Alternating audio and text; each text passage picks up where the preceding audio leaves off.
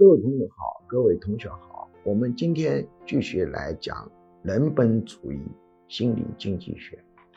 经济学呢，学派分成人本主义经济学是基于人本主义哲学指导下，以消费心理需求满足为重点一种经济学的主张。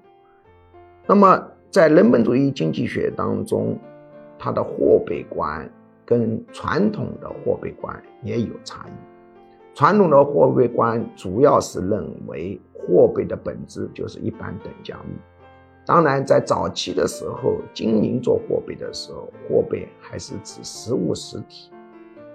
那么，人本主义经济学当然认为货币有一般等价物的作用，但是对它更准确的理解是。货币是需求满足索取权，而货币的这个元就是一个需求满足单位。我拥有了一百块钱，就是表示我能够向这个社会索取一百个单位的需求满足。对于这一点的理解的不同。会严重影响你对利润的理解，对于货币的一个管理方式，这是一个非常基础的方面。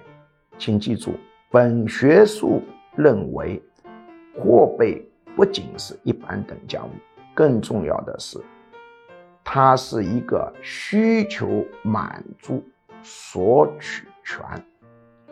货币的元或者单位就是。代表一个单位的需求满足索取权，拥有一块钱就表示你能够向社会索取一个单位的需求满足，一百块就表示你能够向社会索取一百个单位的需求满足。